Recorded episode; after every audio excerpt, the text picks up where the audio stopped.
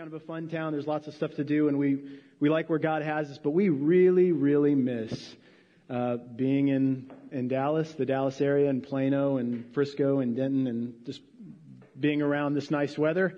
Jill said it is, uh, you might not think it's nice, but it is 16 degrees in, uh, in Chicago this morning, and so, uh, you know, we're, we're thankful to be around where it's, where it's warmer and certainly warm company as well. Uh, if you haven't seen my daughter yet, how many of you have gotten a chance to see my daughter? All right.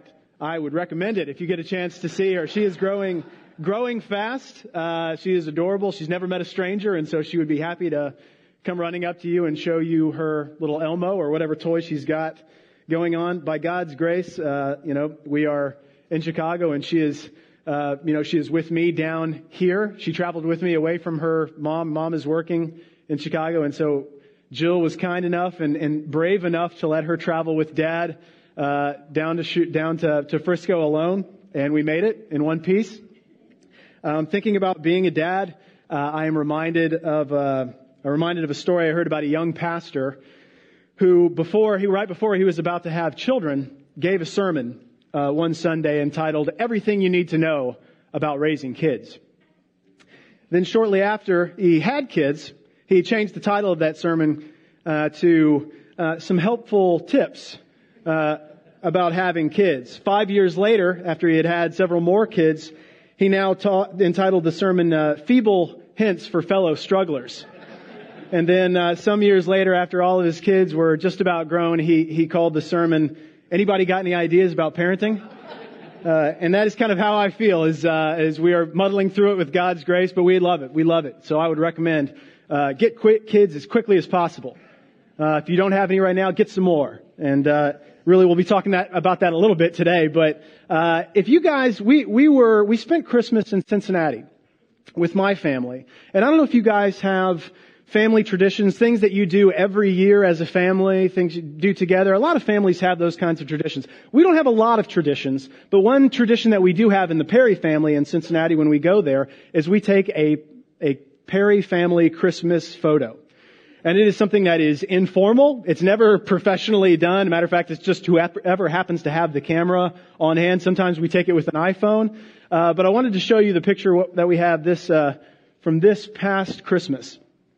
That is uh, the Perry family. And so every Christmas when we take this picture, we and this one actually I think was an iPhone pic. So we we will take that picture and we will blow it up and frame it, and then we'll put it on our mantel or on our bookshelf. And for that year, we'll show folks that's the that's the Perry family, and and people can come by and see that. Now, a, a quick glance at that photo will reveal that my family is not exactly what you think of when you think of a traditional family. If you're accounting, uh, you will count six African Americans and six Anglo Americans. Now, we're actually missing an African American daughter uh, in that picture, and my dad is is taking the photo. And so, altogether, that is seven African Americans and seven Anglo Americans in my family, and that is the Perry family. Um, whenever we have college students over, we work on campus at the University of Chicago, and we have college students over quite often. And we have photos like this posted of the Perry family Christmas photo, and students come by and they look at that photo and they say, "Who are these people?" And I, I quickly respond and say, "Well, that's that's my family. That's a Perry family Christmas photo." And I usually get one of two responses. The first response is, oh, but seriously, who are these people?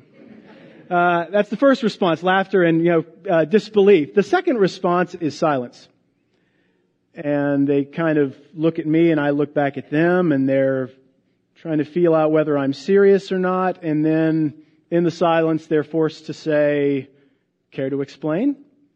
Uh, and I, I, I, go on to explain to them that uh, this is kind of the unique and what I, what I think is a special thing about my family is that um, when I was four years old in 1984, way back then, my family lived in Texas and we adopted um, a, uh, a little girl uh, from inner city Dallas. And two years later, in 1986, when this photo is taken, we adopted another little girl. Uh, the oldest girl is named Beth, Elizabeth, and the youngest is named Catherine.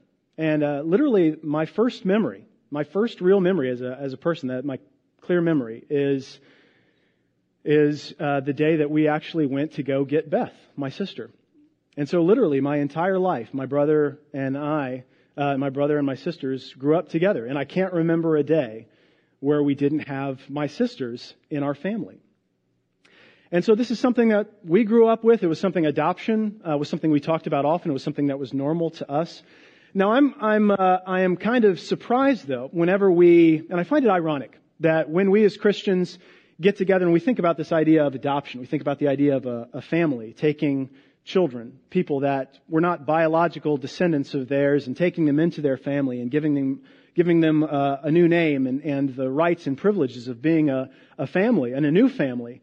We still think of that, even though it's becoming more common among Christians these days and among people in general, and we see celebrities doing it. We still think of adoption, especially uh, a transracial adoption, as you see here. We still think of adoption as something exotic and something strange and something unusual. And I find that ironic, especially among Christians, because if you are a Christian, we as Christians should know what adoption is like. We know what it's like to be adopted better than anybody because we ourselves, if you are a Christian, if you have trusted Jesus Christ for the forgiveness of your sins, you have been brought into the family of God through adoption. All of us have been adopted. This is something that is a central teaching of the Christian faith, but it's not something that we talk about a lot. As Protestants, uh, we tend to focus on other aspects of salvation like justification and propitiation and sanctification. And even we have arguments about predestination and those kinds of things. And yet so little of our time, uh, even in sermons, uh, I, I, could count on one hand. As a matter of fact, that uh, maybe I couldn't even count because uh, I've never heard one, the amount of sermons on adoption, this idea of adoption and God's adopting of us into His family. We need to know about it. Uh, it's important. Matter of fact, J.I. Packer, a renowned theologian, wrote in his famous book, it's a classic book called Knowing God. Uh, he wrote, and if you ever get a chance to read this book, I would recommend it to you. He wrote in his book, Knowing God, that our understanding of Christianity cannot be better than our understanding of adoption. And that he also goes on to make this outrageous claim, and you'll find this interesting. He says, uh, adoption is the highest privilege that the gospel offers. Higher even than justification. Now, if you're, if you're a theologian, you know something about salvation theology, uh, and even Protestant theology, that statement ought to shock you because justification is foundational. It is the primary doctrine of how we're even Christians. We need justification because we are sinful. We are, uh, we are un, un, unable to access God's glory, His righteousness, because we have committed sin. We, we are guilty of any condemnation that God would throw at us. And so we need justification. We need God as the righteous judge to say, your sins are forgiven. Because of the debt Jesus Christ paid for you, I no longer count your sins against you. How could J.I. Packer say that adoption is a higher privilege even than justification? What he means by that is as, as wonderful and as, as necessary and as foundational as justification is, when God justifies us, His relationship to us in that scenario is as a judge. As a righteous judge, we are the defendant. Christ is the advocate. And because Christ has paid the debt, the righteous judge, God the Father, has said that we are innocent and we're no longer guilty. So as great as justification is, God's relationship to us in justification is as a judge. But in adoption, the God of the universe relates to us as a father. And he takes us we have no business being the family of God, but He takes us and He calls us His children, His sons and daughters. And that is a higher privilege, higher even than justification, is what J.I. Packer means. So we need to know about this. We need to know about this idea. And so uh, we're going to get into the book of Galatians, chapter 4. If you have a Bible handy, Galatians chapter 4. And to give you a little bit of context, uh, Paul's going to give us a nice little outline of adoption, what it means to be adoption, why God has done it in Galatians chapter 4 verses 1 through 7. But to give you some context, uh, you remember the book of Galatians. We've taught through Galatians before as a church. In the book of Galatians, Paul has uh, gone to Galatia, this region in Asia Minor, what is modern day Turkey. Has gone to Galatia as a missionary and shared the gospel with this, all of these people. And so these folks became Christians and Paul stayed with them for a while and helped them grow up in their faith. And when he thought they were mature enough, he went off to do more missionary work. And while Paul is gone, some Jewish Christians, and I should put, put that in quotes because we're not sure if they're Christians, but Jews who call themselves Christians come to the Galatians and say, oh yeah, what Paul failed to mention was that if you want to be a real Christian, you've got to be Jewish. And so not only do you have to believe in Jesus Christ and all that, you have to become circumcised. You have to follow the law of Moses and all of the regulations uh, associated with that. And so the Galatians start to buy this. They say, "Oh, okay. Well, I guess I guess we need to become Jews as well, become circumcised, follow these rules." Paul writes back and hears about this, and he freaks out and he writes Galatians. It's his angriest letter. And he is telling them, how could you, how could you forget what I taught you? This isn't the gospel at all. The book of Galatians is Paul's angry letter to the church in Galatia saying, no, these are false teachers. They're giving you a false gospel. That's not what the gospel is about. The gospel is about salvation by grace alone, through faith alone, in Christ alone. It's not about adding to it a bunch of rules and regulations. You guys are Gentiles. You've never had to do anything Jewish. Why would you have to start now? All right, so Paul is, is writing that. So the first three chapters of Galatians so far have been Paul saying, no, that's a false gospel. Uh, they're leading you astray. Here's the real gospel. And in Galatians chapter four, Paul's going to give us a, a little bit of an outline, and you can remember this through four P's. So in, in uh, the first P will be our problem. Paul's going to spell out what our problem is. That'll be followed by God's plan of adoption. And then we'll see God's purchase of adoption and lastly, we'll look at God's promises and adoption. All in Galatians chapter 4,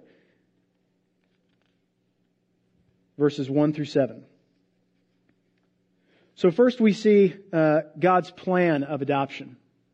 Or excuse me, God's our problem. Pardon me. Uh, my stuff got, there we go. Our problem. See, we see in Galatians chapter 4 verses 1 through 3. Read with me. It says, What I am saying is that as long as an heir is a child, he is no different from a slave although he owns the whole estate. He is subject to guardians and trustees until the time set by his father. So also, when we were children, we were in slavery under the basic principles of this world. So Paul is actually talking, he's speaking about Jews at that moment. He's talking about Jews who were heirs of the promises of the Messiah.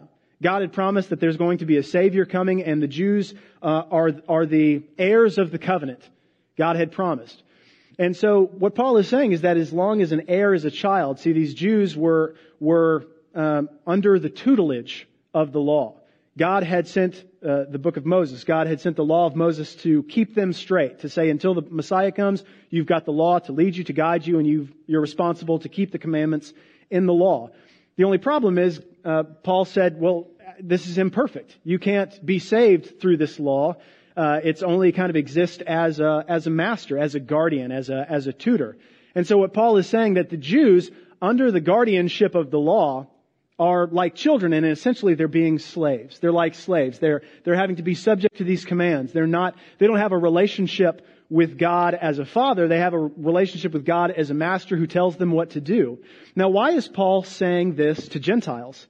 Paul, Paul's writing to Galatia, and they're Gentiles, they're not Jews. Why would Paul be writing about what the Jews had to face as, as children under the tutelage of the law and functioning as slaves? Paul is saying, why would you want that? Why would you want to be slaves? You're, you're, you're buying into this Jew, Judaistic Christianity, which is false. Why would you subject yourself to being slaves? God's never asked you to do that. It's not what he has in store for you. And so by, by trying to live up to the law, by trying to follow the law of Moses and saying, yeah, this is what it means to be a Christian, following the law of Moses, being circumcised, and uh, all of these things about being a Christian. Paul is saying, why would you sign up for being a slave? It's like the story of the prodigal son. You remember the story of the prodigal son in Luke 15, where the prodigal son is living a, a, wild life, prostitutes and buying all of these things, and he comes to his senses and he says, I will go back to the father but he doesn't say, I'll come back to the Father and, and trust in His grace. He says, man, His servants have it better than I do. What he does is he goes back to his Father and says, make me a servant. He says, he goes back to the Father and rather than trusting in the Father's grace, he says, make me like one of your hired servants. And Paul is saying that's what like the Gentiles are doing. You're, you're not going and trusting in God's grace. You are trying to say, make me a slave and that way I can earn salvation. But God has something else in store. He has this glorious plan of adoption that He will bring them into His family. And so we see uh, God's, after the problem that we're slaves uh, to the basic principles of this world, slaves to the law, and we're making ourselves slaves, Paul says, But when the time had fully come, God. Now I just want to emphasize that one, this is according to some kind of plan. There's, the time had fully come. This, this wasn't surprising to God. God had thought about this from the beginning, and we'll see how, how far back in a second.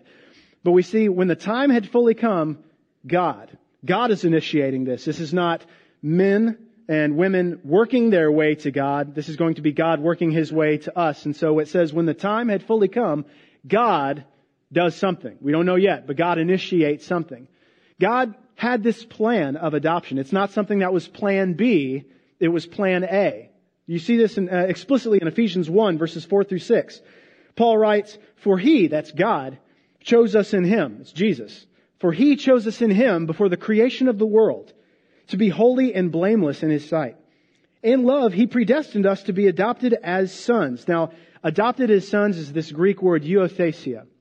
Euos means sons, and thesia is a, is a preposition that means to put. And what it means, euthesia is a, is a Roman legal term that is a reference to the legal placement of a son. Somebody, a, a Roman official, would say, be fond of their servant and not have any kids of, of his own and would say, I want to make this servant my heir. I want to pass on everything and my inheritance, everything, all of my power. I want to pass this on to the servant whom I love, and I'm going to place him as a son. Uh, I'll adopt him. See, when, when adoption took place in the Roman world, it wasn't cute babies uh, like we often think about today. It was usually uh, teenagers or even adults that were adopted into the family. The people that the, the, the folks doing the adopting knew, knew everything about. Uh, and so that is what Paul is saying. He predestined us, God predestined us before the creation of the world to be adopted as his sons in Jesus Christ in accordance with his pleasure and will. Now that's something to think about. It's something to think about that God knew that he was going to adopt us before the creation of the world. He had this plan in mind. It wasn't that Adam sinned and that we, God was like, oh, okay, I've got to change up everything. I've got to figure out a way to, to save all these people. God had in mind this idea of this grand story of uh, creating mankind with a, with a, a will enough to do what they would, and God knowing that they would disobey, creating this way to redeem them and to bring them into His family, back into His family. And so God create, created this idea of adoption and predestined us to be adopted as his sons and daughters. So when the time had fully come, God chose us. Now, just like that in, in, the, in the story of my family adopting, my family adopted, it wasn't a plan B kind of thing. As you see, uh, my brother and I in that picture are six and seven and a half or eight. My brother maybe eight at the time.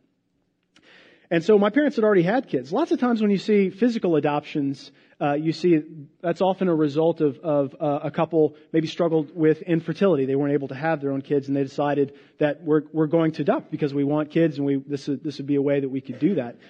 Um, and that's a wonderful thing. It's a wonderful thing when families who who aren't able to have kids are able to adopt. I think it's a fantastic thing, and I'm not trying to separate those two and say one's better than the other. But in, in the case of my family, adoption was something that they had planned to do, knowing my folks, my folks knew that they could have kids, and yet they felt that God wanted them uh, to adopt. They felt like God wanted them to extend His grace to some little girls that might not experience that grace otherwise. Why did they do this? Well, why did God adopt us? If you go back, if Todd, could you go back to that verse or to the uh, to the Ephesians passage before that?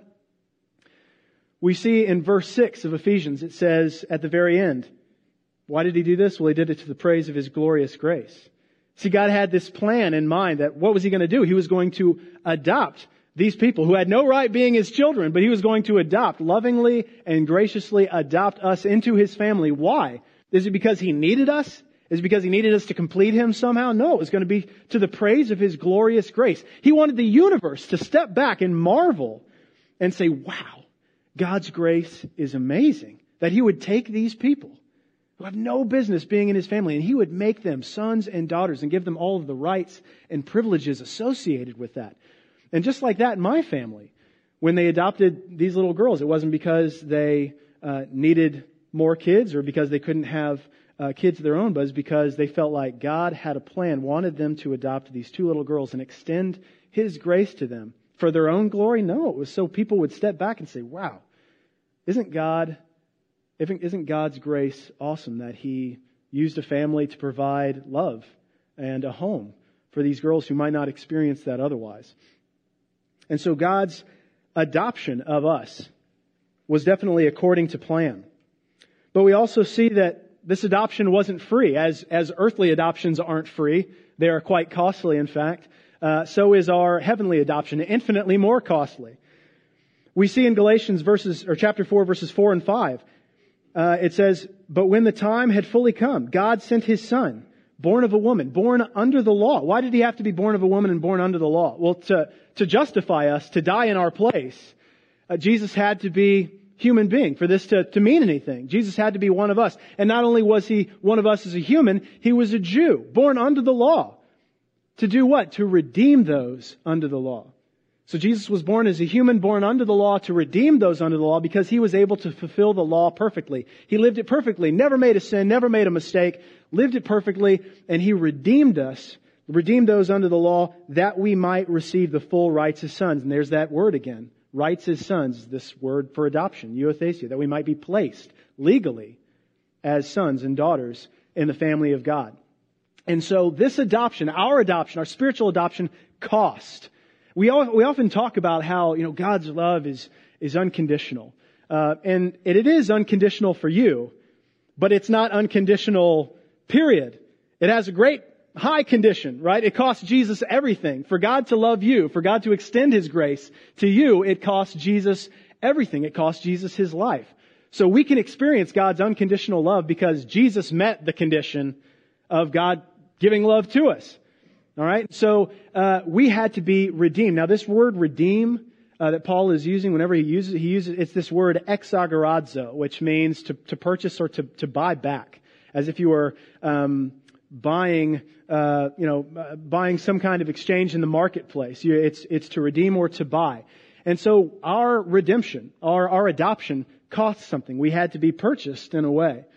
And any of you who know anything about earthly adoption know that that's something similar goes on when we adopt, when we choose to adopt children. We adopted um, my sisters, uh, it cost money to adopt. And it, it cost a lot of money in the 80s and it costs even more money now. I've, I've heard probably $15,000 or, or more to adopt with legal fees and travel and uh, hospital uh, expenses depending on um, who you adopt. That's, uh, there's all these kinds of ways to, to, to figure that out. I won't give you the, the numbers, but those, it's, it's very high, right? It's expensive to adopt. And so, um, give you an example. My, my youngest sister, Catherine, when my parents decided to adopt her, we didn't have any money at the time. And, uh, but my folks felt like, you know, God wants us to have this little girl. She's, we, we love her. We want her to be in our family. But, and, but we have to pay all of this money to adopt her and money that we don't have. And so my parents prayed and they prayed, God, we need you know what we need. We need this X amount of thousand dollars to thousands of dollars to, to purchase Catherine's adoption. So they prayed about that, and my dad told, tells us that the very next Sunday at church, a family that he hadn't talked to, the family that he hadn't made his uh, made his need known, came up to him and said, "Hey, Dave and Kay, my we feel like uh, we feel like God has laid it on our heart to help you guys out somehow. we don't we don't know if there's any need, but do you guys have any kind of financial need or anything any kind of need going on. And my dad said, uh, well, now that you mention it, we need so many thousands of dollars to, to, to adopt Catherine. We're trying to adopt her, but we just don't have the money to do it right now. And the guy said, say no more. I'll write you a check. And we were able to adopt Catherine into our family. And just like in the gospel, God knew we, there's this, this, this, this debt that needed to be paid. We needed to be redeemed. We needed to be purchased, as it were. And God himself, by providing his only biological, you know, uh, born of the Holy Spirit son, by providing his son, redeemed us, purchased our adoption.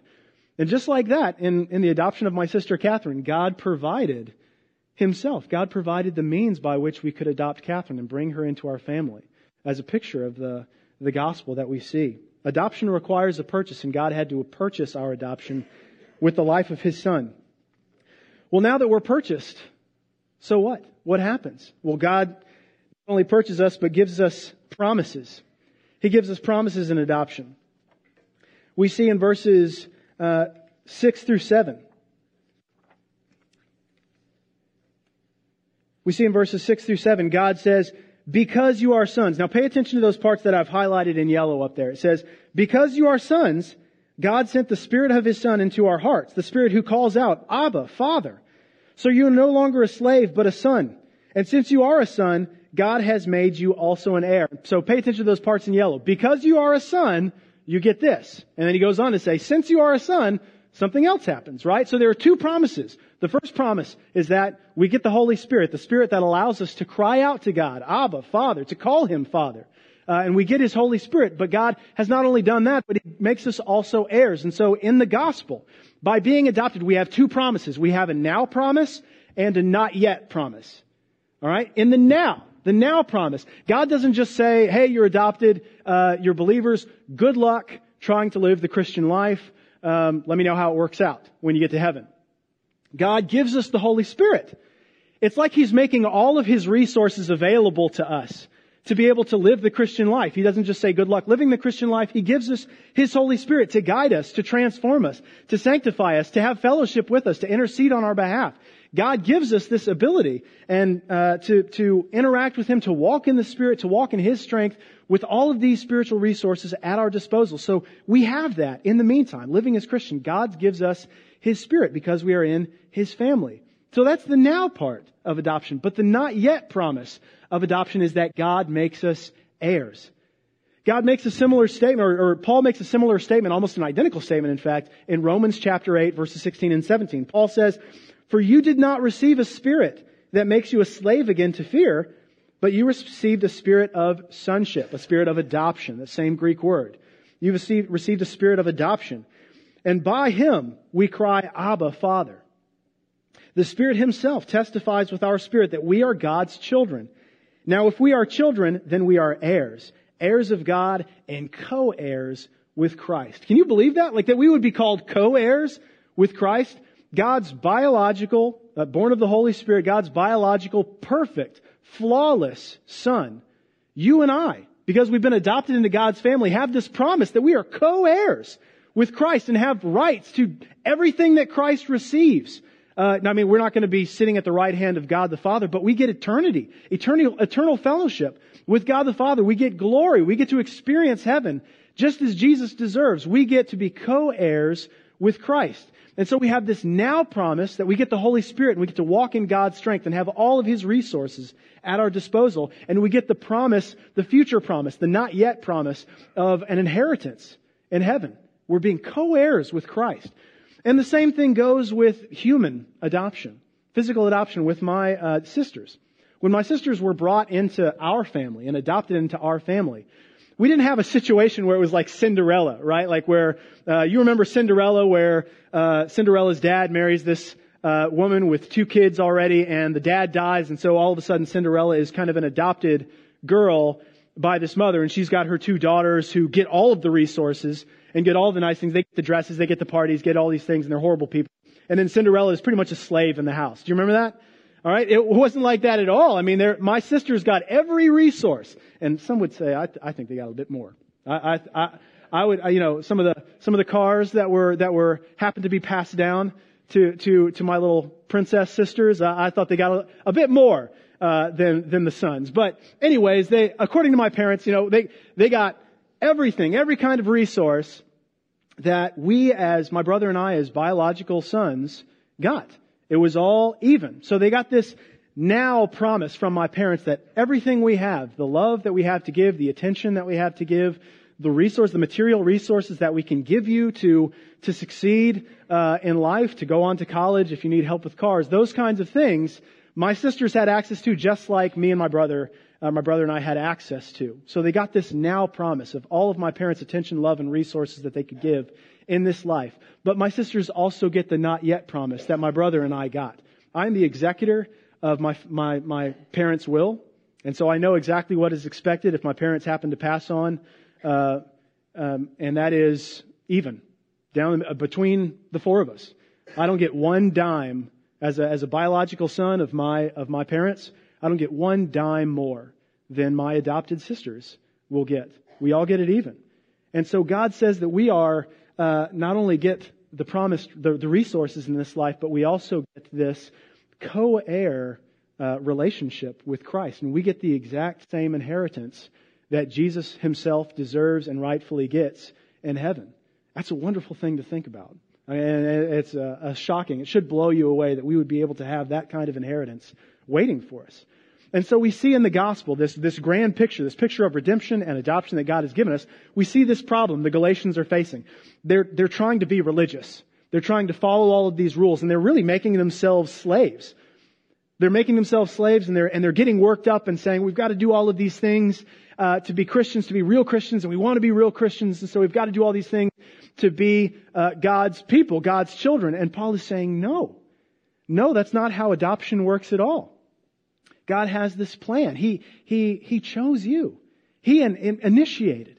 He chose you to be His sons and daughters. And He purchased you with His own Son, with the life of His own Son. He purchased us and redeemed us so that we could be brought into His family. And now that we are in His family, we have this now promise, the promised Holy Spirit who gives us strength and power and peace and all of the resources at God's disposal to live this Christian life. And we have this glorious not yet inheritance that we look for, uh, that we look forward to in heaven. We are co-heirs with Christ. This glorious picture of adoption. This is something that should, should transform the way we think about our relationship with God. It's not something that we work for. It's not something that we have to do. It's not rules. It's not, it's not obedience to some kind of Ten Commandments uh, thing as if that would make us uh, more sons and daughters of God. But we've already been given that. If you have trusted in Christ for the salvation of your sins, you are a son, you are a daughter of the King. And nothing can change that. That ought to shake you. That ought to, that ought to change the way you think about God's grace to you. His glorious grace that he, that, that, that was, that was so wonderful that he would sacrifice his own biological son just to have you in the family. I mean, it's crazy to think about, but, but God has given that to us. And so how does, how does that change the way we live? It, would, it might be, you know, it might be easy just to kind of close up the sermon and say, hey, let's think about that. That's nice.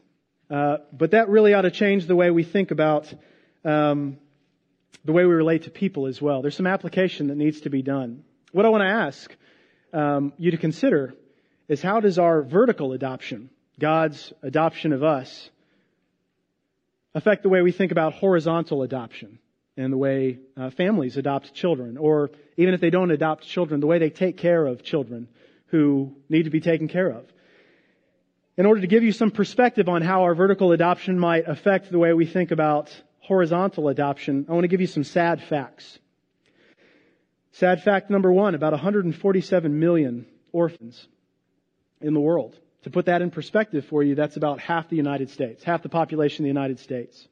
Globally, uh, are orphans. Orphans by famine, orphans by abandonment or neglect, orphans because uh, parents died of, of HIV, uh, which is often the case in Africa.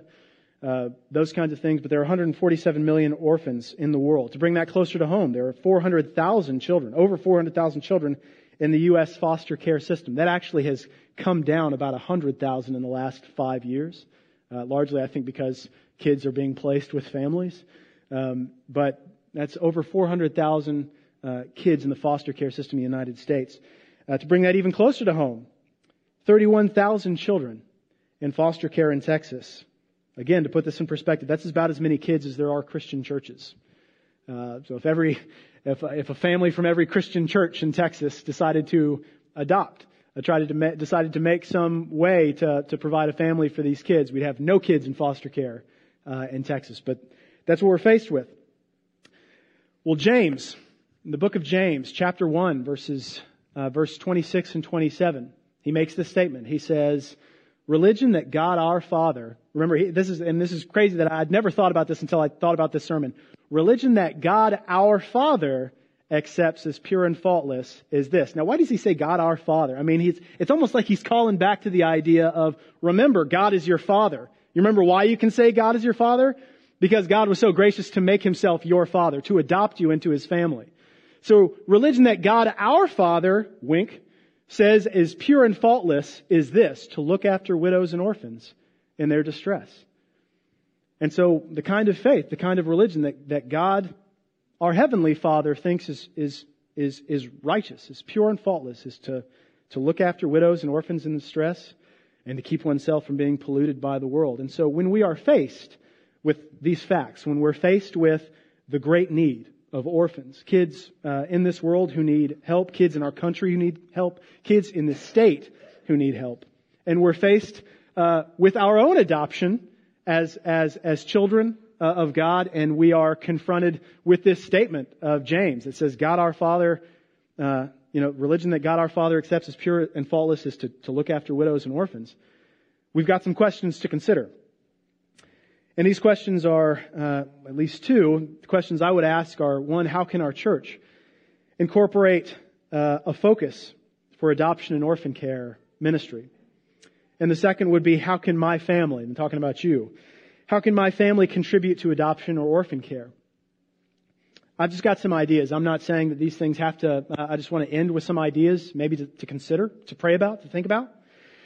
As a church, what would be some ideas? Maybe some ways we could promote adoption and orphan care ministry. One, orphan care could be incorporated into Willow Bend missions. If we go to Guatemala, if we go to Chiapas, um, if we go to Africa, if we go overseas for any kind of reason where there is a great orphan crisis, uh, something we could consider is the way that we could also, you know, if we're ministering to people in villages, if we're if we're providing water filtration systems, which are all wonderful, needed, necessary things, there's also a great need to, to take care of orphans. And how could we how could we incorporate that into what we're doing? How could we figure out a way to make that a part of how we're ministering to the people that we're ministering to? How could we incorporate that? A second, assuming there is an interest.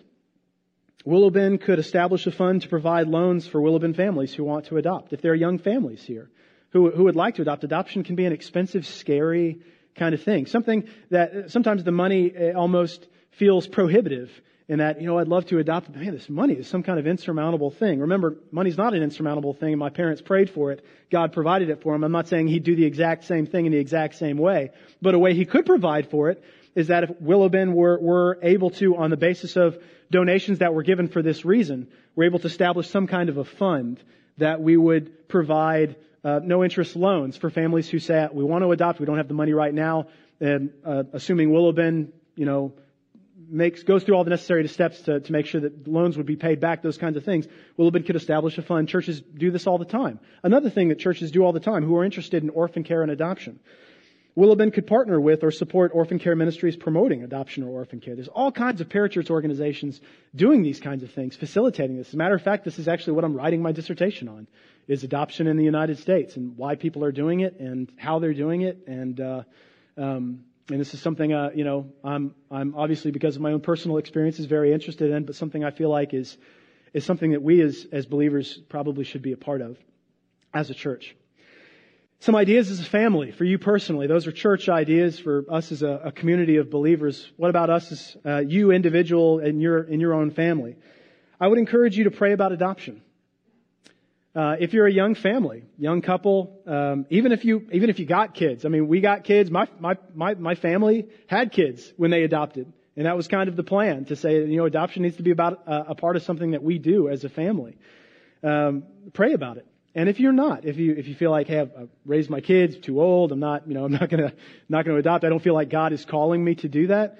Well, if He's not calling you to adopt, how could you maybe pray about how could you promote or partner with, support or sponsor families who are adopting. Just like this guy at, at my church in, in, in at, you know, Fellowship Bible Church in 1986. How could this, you know, this guy just kind of came up to my family and said, Hey, what, what can I bless you guys with? How can I help you guys in what you're trying to do? And said that we need money to adopt. And the guy said, Well, I happen to have money to help you out. And so I'd be glad to do that. How could you sponsor, support families, not only financially, but prayerfully, helping them get information, helping them get connected to resources because adopted families are, it's, it's tough to adopt sometimes and there's all kinds of uh, counseling, especially if people adopt special needs kids, there's even greater need there. And so people need things beyond just money, but they need additional resources and access to other people that they can talk to and get counsel from. How could you sponsor or support families who are engaged in adoption?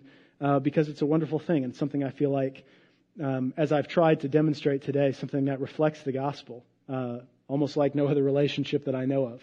Uh, something that we should participate in as a church, uh, that Jill and I want to participate in as a family, and that I hope you and your family would want to participate in as well. And so I'll conclude with these thoughts. As Christians, we've been given a glorious uh, privilege to call God our Father.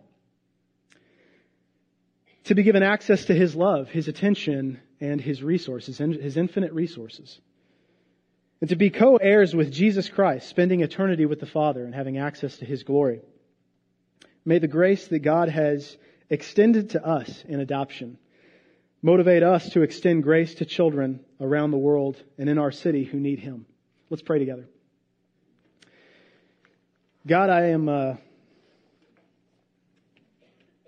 when I talk about adoption, I, I am. It's obviously personally relevant to me because it's meant so much to my family and who I who I am as a person, person in all of our, uh, the Perry identity. Uh, we have been a part of an adoptive family for as literally as long as I can remember. And uh, I'm grateful for that privilege of being a part of that kind of family. Uh, what my sisters have meant to me and, and, um, and even the way that's, that's shaped the way I think about children and the way I think about the way you want us to minister to people in need. God, our adoption, uh, our spiritual adoption, as great as physical, earthly adoption is, our spiritual adoption uh, is infinitely more wonderful and glorious. Uh, God, it cost you an infinite price. You had this plan of adoption that you would amaze the world uh, with your grace and extending your grace to people who had no business calling you Father. And yet you redeemed us. You purchased our adoption with the life of your Son.